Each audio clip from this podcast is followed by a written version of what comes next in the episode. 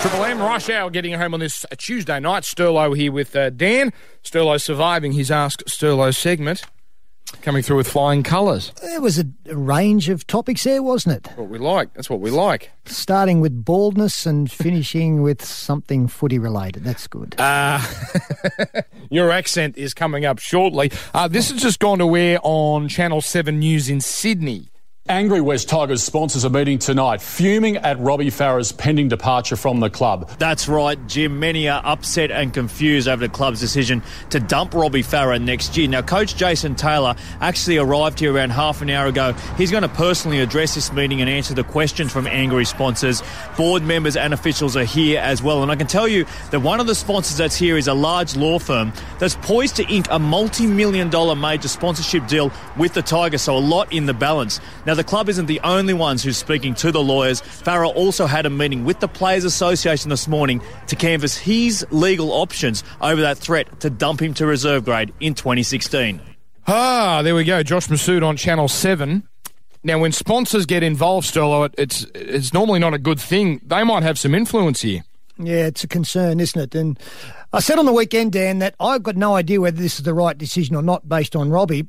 We're not going to know for a year or two. And that's the difficulty. The, the, difficulty of the situation is that Jason Taylor um, believes it is is the best for the club, and you employ employ coaches to make tough decisions. Now, how tough this is going to be, and the ramifications of it, I guess, is starting to unfold now. But it's a it's a tough situation for everybody concerned. It was always going to be a PR nightmare, and I guess tonight we'll have um, yeah some influence in some shape or form. Mm. I'd be keen to find out. I'd like to be in the audience to hear the questioning of Jason and his answers. I wonder whether we'll get to hear any of that. I don't know if we'll hear about it, but we'll hear about it because they look like sieves over there. Yeah, at, yeah. Well, like Parramatta and like Manly, you certainly find out soon enough. So um, uh, it's an What's interesting development. What's your take, Dan? The pressure's being put on, isn't it?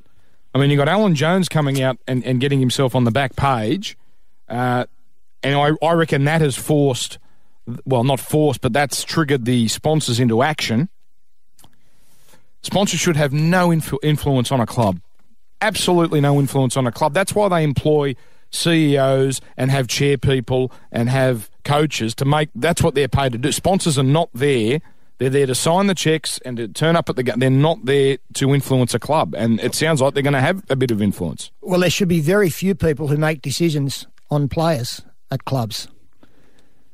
But when a club is broke, they need sponsors.